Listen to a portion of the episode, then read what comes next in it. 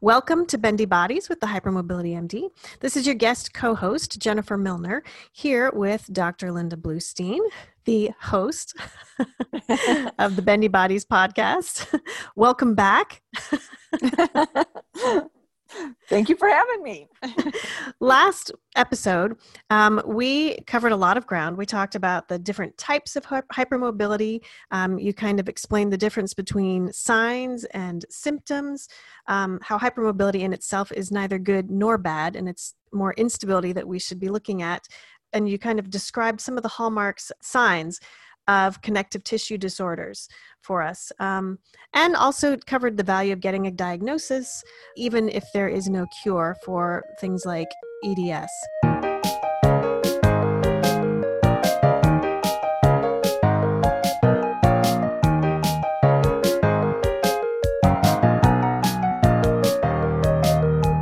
So, today I just want to go a little bit deeper into this um, and if you have a diagnosis of hypermobility spectrum disorder or EDS or, or Marfan's, um, what are some of the common issues, the comorbidities that might go along with that?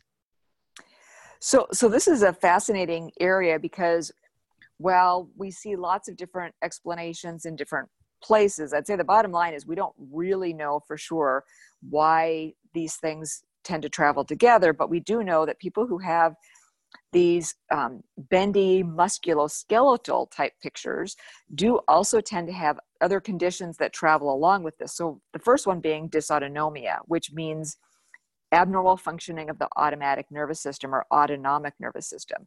And you can think of the autonomic nervous system as controlling the things in your body that you don't think about. So, your heart rate, your blood pressure, digestion, um, your pupil size, your sweating um, so it's it's very much involved in things like temperature regulation. So dysautonomia just means abnormal function of the autonomic nervous system. And so we know that people who have these bendy musculoskeletal pictures tend to have problems with temperature regulation. They get dizzy when they stand up. Um, they might faint more frequently. And there's a lot of different um, explanations for these. Some of these are related to hormones. Sometimes these things may peak during puberty, and then some people um, improve a bit. Um, so if they're happening around the time of puberty, that's better than if they're happening at, at other times, um, because hopefully some of that's going to improve. But there's lots of treatments that can be done for these dysautonomia conditions as well. So, so that's one thing that comes along with it uh, or, or can come along with it.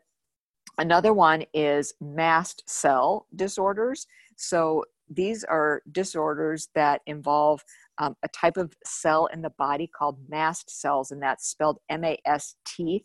Sometimes when I say it, it sounds like M A S S. It's M A S T cells. And these cells, think of mast cells as the primary cells involved in um, like allergic type reactions. So, mm. hives, flushing, um, you know, uh, you know, histamine when you release histamine, and you, you know, uh, if you have environmental allergies, and you know, you start sneezing and the watery eyes, and and all of those kinds of things. So people who have these bendy musculoskeletal conditions, we know have a higher incidence of allergic type phenomena, things like asthma. Um, they also have a higher incidence of some of the um, other things that come along with this, like flushing or um, anaphylaxis, which involves like throat swelling um, when you're exposed to things that would trigger this kind of reaction. And the interesting thing about mast cell disorders is that two of the most common triggers are stress and heat. Mm-hmm. So, and, and heat also aggravates dysautonomia. So, right. so the, the challenge with those three things is that there's a lot of overlap. So it can be very difficult to tease all of this out. So again, I come down to what are the main symptoms that you're having? What is what is the most important thing to address at this point in time? So right now it could be it's summer, so you're having more issues with dizziness and heat tolerance and that kind of thing. But if you live in a northern climate as winter comes in that stuff gets better but you start having more joint pain. So within a person they will have different symptoms at different points in time. So so those are two things that tend to go along. Um, pain is also another really common problem that people can have. Um, they can have different, there's all kinds of different types of pain that people can have related to um, bendy disorders like EDS or hypermobility spectrum disorder or Marfan's. Um, people can actually have all three types of pain nociceptive pain, neuropathic pain, and centrally mediated pain. Um, so, pain can definitely be a big problem. They can also have gastrointestinal problems. Sometimes um, constipation is a big problem, or um, getting full really quickly when eating. Um, that's called early satiety. So, those can be pr- very challenging to deal with um, or, or food sensitivities. And then the last thing that I wanted to mention is autoimmune disorders. We know that people who have these conditions do have a higher prevalence of autoimmune disorders like mm-hmm. Hashimoto's thyroiditis, mm-hmm. which is when we develop um, antibodies against our, our thyroid. And so we, again, we don't necessarily understand exactly why all this happens, but the good thing is that a lot of the treatments that we would do for one of these actually benefits the other. So for me, my whole goal is try to get to the root cause and try to address things at a level where you're going to have the least intervention with the most impact. Mm. So I love that. And and you and I have talked about this a lot together. And at one point, you had told me that um, your motto is kind of if you can't connect the issues think connective tissues. Yes yes i think that's a really good phrase for people to remember and uh, i didn't come up with it by the way but but it was um, I, I know i've heard dr heidi collins say that. I'm not sure if she's the one who said it first but i think that's just such a quick quick and dirty way of, of thinking about it because because yes and if you think about it it really makes sense. Our connective tissue is we only have four types of tissue in the body, believe it or not, connective tissue being one of those types. So if our connective tissue is faulty, it can affect so many things in the body. And mm-hmm. we know that there's a close relationship even between mast cells and pain. So it's, again, once you start seeing these disorders, once you start understanding and learning about them, you can't unsee them. Mm-hmm. Um, so, so yes, I'm glad you brought up that phrase because I think that's a really important um, thing for people to have I started to say in the back of their minds, but maybe even in the front of their minds. well, and if I have a dancer that I suspect might be somewhere on that on that spectrum, I'll ask them lots of different questions like how do you react to anesthesia? Um, do your joints hurt all the time? Do you feel faint you know just trying to start getting their brains thinking in that direction and to see them go oh yes. Oh gosh yes. Oh i do scar easily. Oh yes. And that's when i in where in my scope of practice encourage them to go see someone to talk to them about it. But to see the dots connected for the first time um, can actually be quite encouraging because you're so disheartened with all these things going on and nobody's really drawn them all together in one place before. Right. And I'm so glad that you're asking those questions because this is the challenging thing. We know that these uh, bendy disorders, hypermobility disorders, if you take the whole entire umbrella, they're actually quite common. Mm-hmm. And so, some of the things that people have with these disorders, for example, sleep disorder, um, they might that that's more common in this population. Things like anxiety depression um, there, there's a lot of things that occur more commonly um, things like uh, constipation. Some of those are such common things themselves that from a research standpoint it can be very hard you need large large numbers. So it can be very hard to tease out you know uh, how prevalent that is. But if you take some of the things that are much more rare in the general population, like local anesthetic insensitivity, um, that's a fantastic one to ask about because if a person says, you know, now that you mention it, when I go to the dentist and they inject the local anesthetic, it doesn't work or it takes a lot longer, or they need to give me a lot more. That's not something that's super common in the general population. So it is likely to be more specific to these conditions. So I love that you're asking those questions and the scarring. you know, and the scarring too, because the skin is a great window into the body. So mm. we can't see most of our connective tissue, but we can see the skin. And so I love yep. and how it reacts exactly. Yeah. Yep. And the skin, as you said, gives us so much information with the um, allergic reactions and the, the, way you flush, or um, the the way that it's elastic, or how it scars. There's so much information to be had just from that. So, if someone starts to suspect they might have a hypermobility disorder, where do they go? Do they see a geneticist, a rheumatologist, a cardiologist? How do they find that first doctor? So, so that's challenging. Um, I would say number one, I would say number one, it depends on the symptoms that you're having.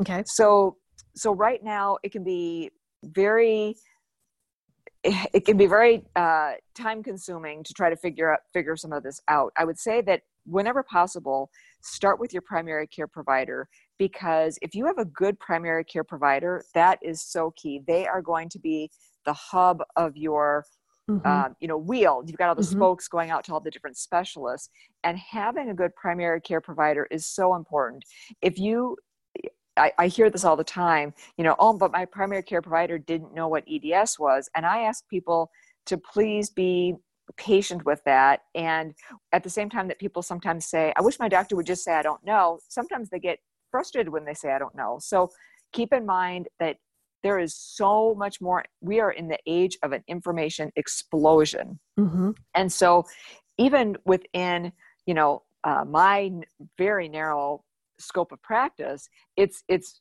almost impossible to stay up on everything. So it's if you're a, a, primary care provider think of the huge breadth of things that you need to know about. But what's most important is that your primary care provider be wanting to help you. And are right. they empathetic? And are they non-judgmental you know or and, and are they open minded now that being said it's important that you approach you as the patient approach them in a way that shows respect for their time and understands the constraints that they're operating under. So for example i suggest to people to go to your primary care provider maybe bring in um, an article or something and say hey, I know you're super busy. I know you won't have time to look at this today, but I was wondering if this might apply to me. Um, you know, my my dance uh, coach Jennifer Milner shared this with me and said that she thought maybe I sh- maybe this should get checked out. Could could I schedule another visit to come back and discuss this with you? And that way, you're you're opening the door for them, and you're making it much easier for them to, uh, you know, look at this information and know that that they're also not being judged right? I mean mm-hmm. that's the other thing is the judging goes both directions. Right. So so i think that it's important to approach it in the right way. Um, i would start with the primary care provider if possible. Um, keep in mind that someone like a geneticist well there are um, there are some geneticists like dr atwal who will do uh, telemedicine visits for a variety of, of states. Most geneticists have a very, very long wait list. And for most people, the geneticist isn't going to test them anyway. So there, it's really, you know, fair, a fairly limited population that that's the appropriate first person to go to. Mm. Um, rheumatology is great if you're dealing with a lot of joint pain and if you get to the right rheumatologist. Um, I know for me personally, the first rheumatologist that I went to just made me feel really bad about myself and really judged me. And um, it was the second rheumatologist that I went to who made the diagnosis.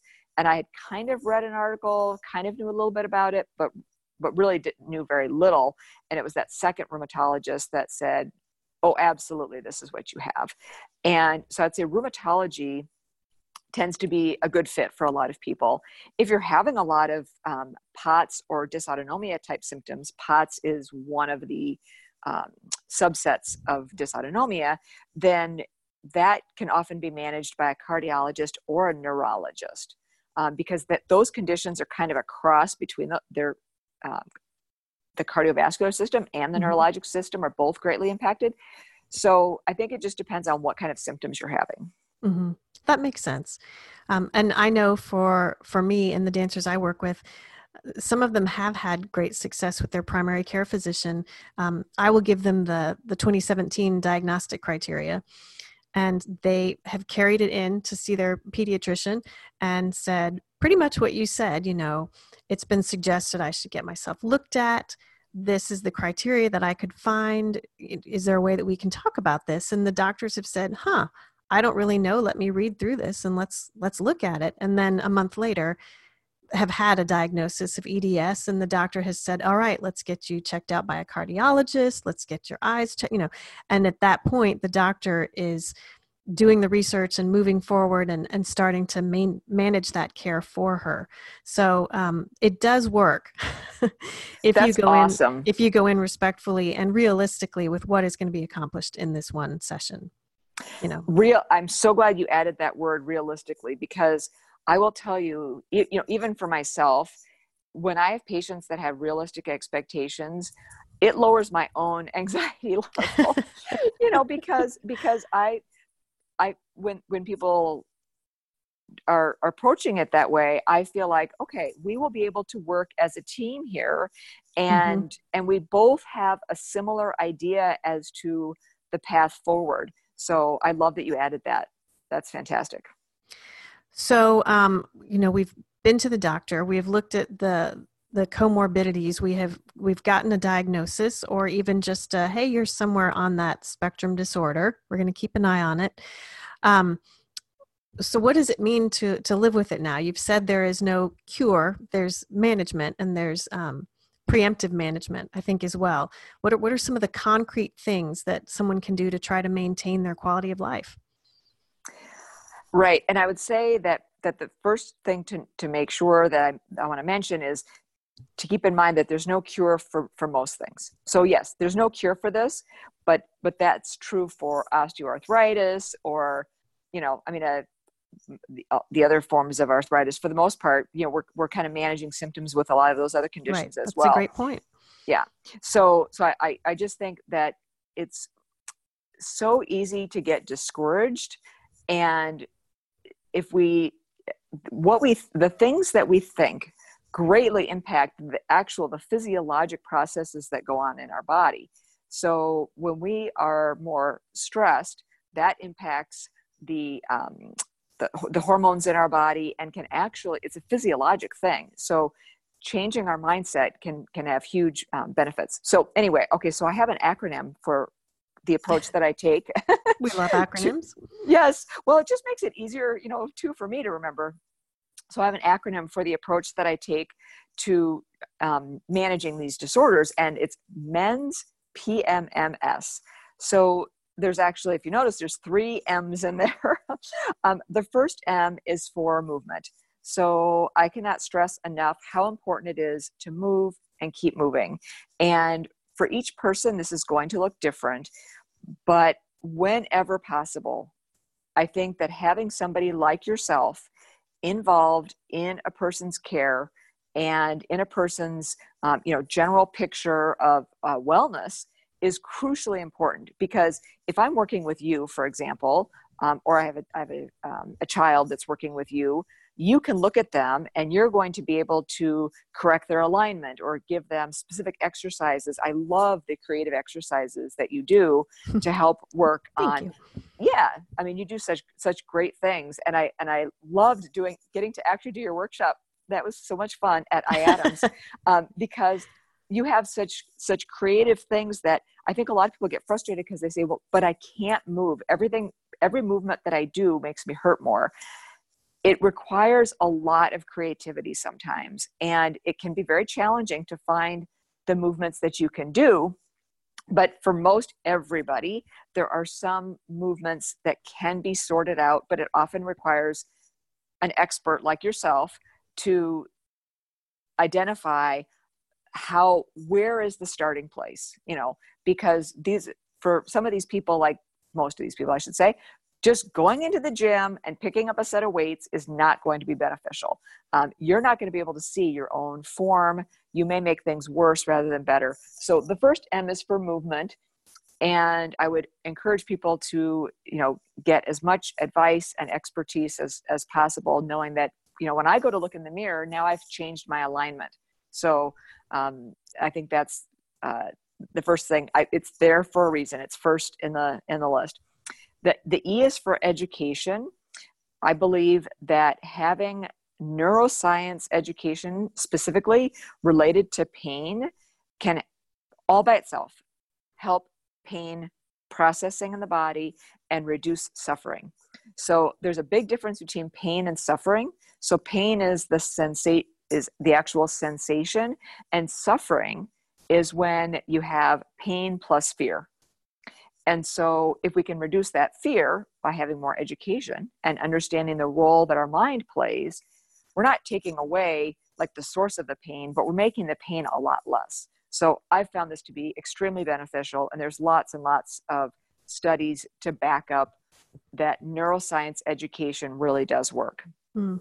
And education for the other aspects of this, you know, not just for the pain. Um, so the N stands for nutrition, and I know that we will be having an expert coming up, so I won't go into a lot of details, but I do talk with my patients a lot about nutrition. I have my own self experimented a lot with different nutritional strategies and have really found that it makes a huge difference in how I feel in my patient population. I have found that there's so much that can be done with nutrition to, uh, you know, greatly manage um, symptoms. So I think that's that, that's super super important. So the first S stands for sleep. So the relationship between sleep and pain and sleep and and basically any other function in the body is critically important. If we are not getting good quality restorative sleep, it affects our immune system, it affects in, inflammation in the body, it affects pain processing. So, so this is um, critically important. So the first S stands for sleep. The P stands for psychosocial. It is really important for everyone to have good social support. And sometimes, you know, we don't find that necessarily in our home environment. We may mm-hmm. find that in a support group or, um, you know, by connecting with other people online. And it's important to keep in mind that those kinds of support groups can work both ways, right? Too, that if it's if it's mostly problem focused, that can be less beneficial than if it's solution focused. So I encourage people to to really look for that um, and and to look for people that you know understand and can help help you manage um, you know some of the other challenges that come along with this sometimes it's helpful to have individual you know one-on-one counseling there are group counseling options that are available for people. Sometimes you know it can be important to have a psychiatrist in your in your picture because they can manage um, they can prescribe medications that will mm-hmm. drastically affect how your uh, brain is processing pain and other signals. And and i don't want people to think that excuse me that that's not necessarily like a you know a lifetime thing. You know it could be that you just need that to get over this hump so that so that can be extremely important. And then the the next m stands for modalities. So whether it's acupuncture or acupressure or um, i know we mentioned movement before but i would also you know um, and in that category i would talk about things like pilates. But here you know might be um, chiropractic. I get really nervous about but i do right. i know i know some people do it. Um, and I have had patients that have gone and they're doing fairly high velocity things. I would be extremely cautious with that. Um, I think things like the acupuncture, acupressure are, are beneficial. Um, things like um, the uh, soaking in in a in a hot tub or soaking in water can be very beneficial. Mm-hmm. Um, doing movement therapy in water can be very beneficial. So there's a lot of different modalities that can be used. Things like a TENS unit, for example, transcutaneous um, stim- nerve stimulation. Um, again, I think part of the message that I need to get across here is that I think a lot of people they they are looking for the single thing that's going to cure them, and instead, I would encourage people to think of that it's you get 2% from this and 5% from that and 10% from this other thing and then it starts to add up to me- meaningful improvement and the goal is, you know, to have a realistic goal. It's not to necessarily take away all pain, although, of course, that would be nice. But if we can get to the point where we no longer have pain brain, as I like to call it, but we have a quality of life that we're, you know, it, the pain, if if it is still there, is just in the background, you know. Um, so that so that's the first M modalities. And then the second M stands for medications. So there's lots of medications that can be used for pain.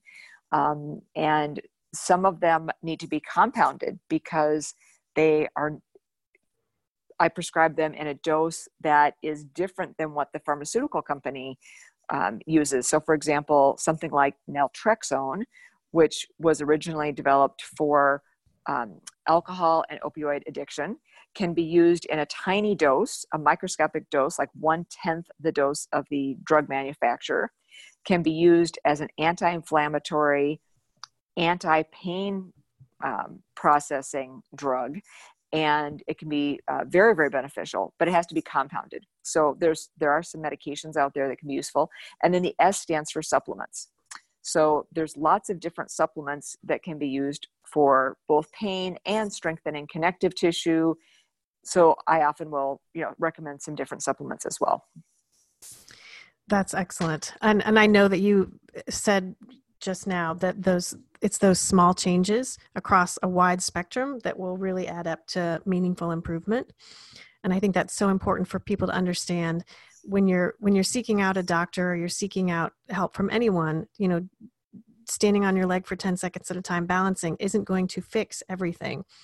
But standing on your leg for 10, 10 seconds at a time and getting better sleep and finding people to talk to and uh, overhauling your your diet and finding supplements those are the small changes that will add up and it's so dipping into a, a wide variety of pools is what's going to be the magic bullet i think. Is that what you're saying?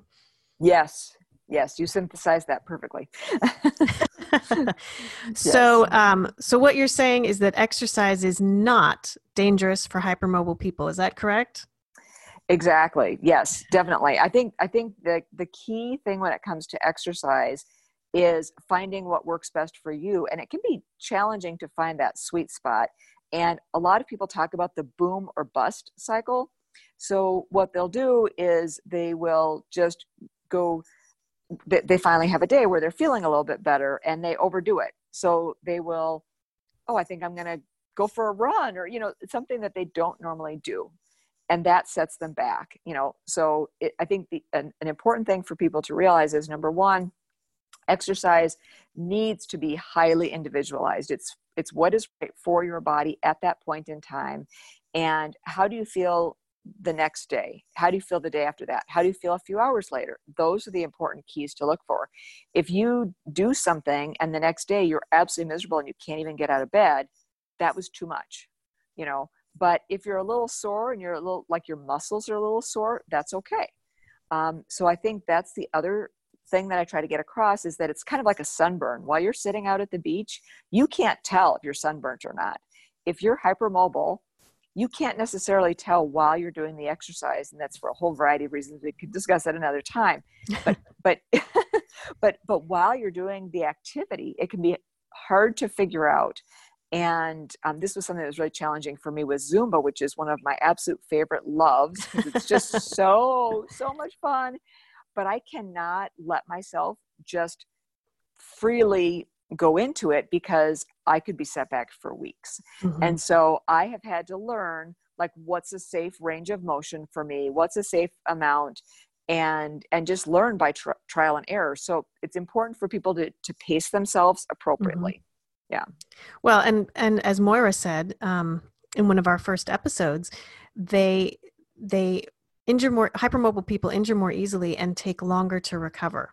Right. And knowing that and understanding that and being careful and it's so hard for a dancer who wants to keep going and wants to push through whatever tendinopathy they're feeling in their foot or their knee or whatever and well everybody else can do it. Why can't i and just to right. understand that they are different and and that they're in it for the long haul they're they're trying to run a marathon and not a sprint yes yes, yes. exactly but the bottom line is exercise is very important and also should be highly individualized and judiciously uh, managed. Correct. Yes? And and correct. And you said something that also reminded me of another thing that Moira said, which is the dancer in um, organizing their week. And I think that everyone can think about this in terms of organizing their exercise schedule. That you want that dancer to peak on opening night, not be past their peak.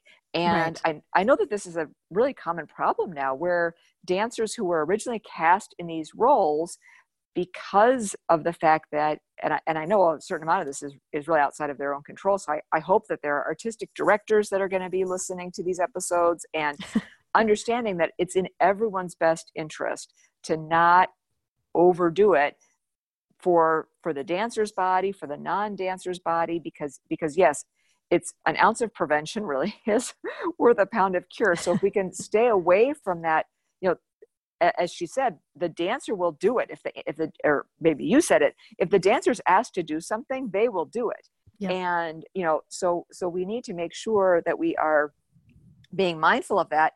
And and one of my patients said it's not the doing it's the stopping. And i mm-hmm. thought that was very interesting because it it's true. While you're doing it you i mean you can think about that a whole bunch of different ways. While you're doing the activity you feel fine usually uh, and then afterwards you you know how much how much you overdid it um, yes. but it's also but it's also yeah but it's also the deconditioning that can happen if we have right. this black and white thinking of all or none you know so that's again where anyone who possibly can get to dallas texas needs to get in to see you because because if you have an ankle injury that doesn't mean that you should stop using other parts of your body right you should you you can stay conditioned in other parts of your body but if we have an injury and then we decondition everywhere else mm-hmm. that has all kinds of implications and and can lead to kind of a dangerous spiral yes Absolutely. Yeah. I 100% agree. That's a soapbox of mine. You know that. um, and, and I would love to work with anybody, but um, unfortunately, most people don't live in Dallas. or in even in an area that has easy access to any hypermobility specialists because they are still relatively rare. So, um, how can these people get up to date information on treatments and therapies that that might benefit them? So, I think that the really important thing is to examine where you're getting your information from and make sure that you are getting information from credible sources. And the really challenging thing in this space right now is that the traditional big healthcare centers, like, for example, Mayo Clinic, where I trained, um, Cleveland Clinic, Johns Hopkins, while they have some amazing providers within those facilities, it's not necessarily the best place to go. And, and the reason why I'm going to say that is because I know I, I have patients in my practice who contacted Mayo Clinic. They, they were willing to travel to Mayo Clinic. Mayo Clinic said, We have nothing to offer you. I'm thinking of one patient in particular, but it, this, this is true for many of my patients. Mayo Clinic said, We have no, nothing to offer you. This one patient I'm thinking of that I've seen now only a handful of times the first time she came to see me, she was such a mess. She came with her service dog. I ended up actually sending her directly to the emergency room from my office. And she came back the following day to finish the visit. She came back 30 days later, a completely different person. And it just was so upsetting to me that Mayo Clinic said, We have nothing to offer you because a lot of the things that I suggested to her were not, I did not put her on a bunch of fancy prescriptions. I did take her off of some things. I did a lot of education with her and her mom. And, you know, we, we did make a lot of changes in that month. Don't get me wrong. But, but she was dramatically improved in that month's time. Mm-hmm. But even me, I'm in, I'm right now in Wisconsin and I only have a license to practice medicine in the state of Wisconsin. So I, I can take care of people who can travel elsewhere to Wisconsin, or, or at least I could, although that's changing. Um, I, am not sure where my practice actually is heading in the future. Um, it's a challenging space to, to be in, and I'm trying to myself personally even figure out what methods are there available with modern technology to get information to the most people in the most cost effective way. Because um, with Wisconsin Integrative Pain Specialists, the, the private practice that I've had, people have often flown with their families, they've stayed in a hotel several nights, um, and then they go back home, and now we're talking on the phone and having kind of, you know, limited access. And so um, I think that the important thing I want people to know is that there are people that I'm not the only one who is really trying to get this information into the hands of the people who need it. Um, I, am working with a group of an international group of people who are trying to help this population. And I will tell people that there are people who are writing emails at four in the morning and, mm-hmm. you know, seven days a week. We are having um, our next conference is um, in, in New York. It, it's not a conference that like other people can can attend because it's really a collaborative thing. It's it's really a it's more of a meeting than a conference. It's a putting all of our heads together and trying to come up with you know, I'm an anesthesiologist. There's one other anesthesiologist in the group that I know of. We have radiologists, allergists, um, all of these different, you know, specialists within this group. And I firmly believe that this information is going to get into the hands of people. It's just a matter of overcoming some of these barriers, like how do you deal with working across state lines or even mm-hmm. international lines mm-hmm. and and cost issues that people have. So um, yeah, there's are there challenges? Definitely, but um, there are definitely people who are trying to come up with solutions. So right. stay tuned. and and some of it for those people who feel isolated is just reaching out and doing their own research and then trying to get in touch with those people um, and trying to learn more from those people. That's how you and I met yes, yes. I love that story. Oh my gosh. I love can I tell that story? Yeah. Okay. So so um I little did I know that you and I would be doing this, you know, however much later. It's it's just crazy. I love this story. Um, so I wrote an article in 2017 for a pain management journal. They asked me if I would write an article, and at that time, to be perfectly honest, I didn't even know that much about EDS but they asked if I would write an article um, for, for this pain management CME journal. And I was like, oh, what should I write about? And all of a sudden, I was, oh, I should write about EDS, you know, pain management and hypermobility disorders. So I wrote this article. It got published in July of 2017. And Jennifer reached out to me. Well, I should first mention that that normally this would only be available to subscribers, but being the optimistic person that I am, I contacted the publisher and I said, please, please, please make this available open access. This is way too important of a topic. And so many people downloaded it that they made it available open access for twice the period that they originally promised to me. Yes. But anyway, yeah. So which was which was fabulous. So Jennifer, uh, my email address was in there. Jennifer sent me an email and said, Oh, I'm so fascinated in this topic. I would love to chat sometime. And I was so excited to get your email. And I said, and I wrote back and said, Yes, we absolutely should, should chat. And at the very first time that we spoke on the phone, I thought, Oh my gosh, I have to meet this woman sometime. She is so, she is so, so smart. And we have such complementary skill sets because you know about so many things that I don't and you know and i have information to share with you that you mm-hmm. know can benefit the people that you're taking care of so um, it was so exciting and little did i know that i guess it would be about two years later that we co-presented at IADMS right and and and the funny thing about that was that was in montreal canada and the funny thing about that was you and i were sitting in a lecture hall that very first day and like trying to find each other and kind of texting. I think you're in this row. I think you're, you know, because we, we, hadn't even met yet. We had never but, met in, in person, yeah, right? We had not met in person, but we had been working collaboratively with the amazing and brilliant Dr. Bonnie Robson, who is yes. a psychiatrist in Canada.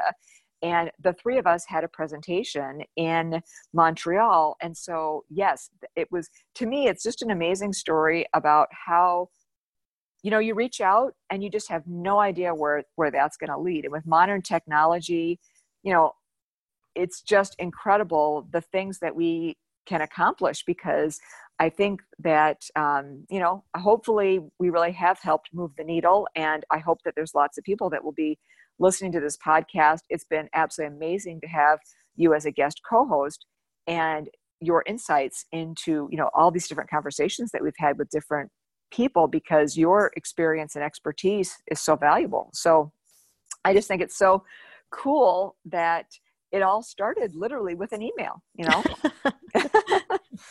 it really did. And the moral of the story is don't be afraid to do your research and then don't be afraid to reach out to those people you know not not right. everyone can answer right away and you may never hear from some people but the the information is out there and all it takes is finding one doctor that will then find another and another and then will help you pull together that team correct and the other thing that you did that was that was amazing when you had emailed me and then or this really evolved over that entire period of time right since you i think you i believe that you were the very first person to email me actually like from based from on that article, article. Based That's on the funny. article. Yeah it is very funny. There were there were other people in there but you i'm quite sure you were the very first one because i remember thinking oh somebody read it. You know you, you don't know when you write something if anyone's Right. going to read it or not right?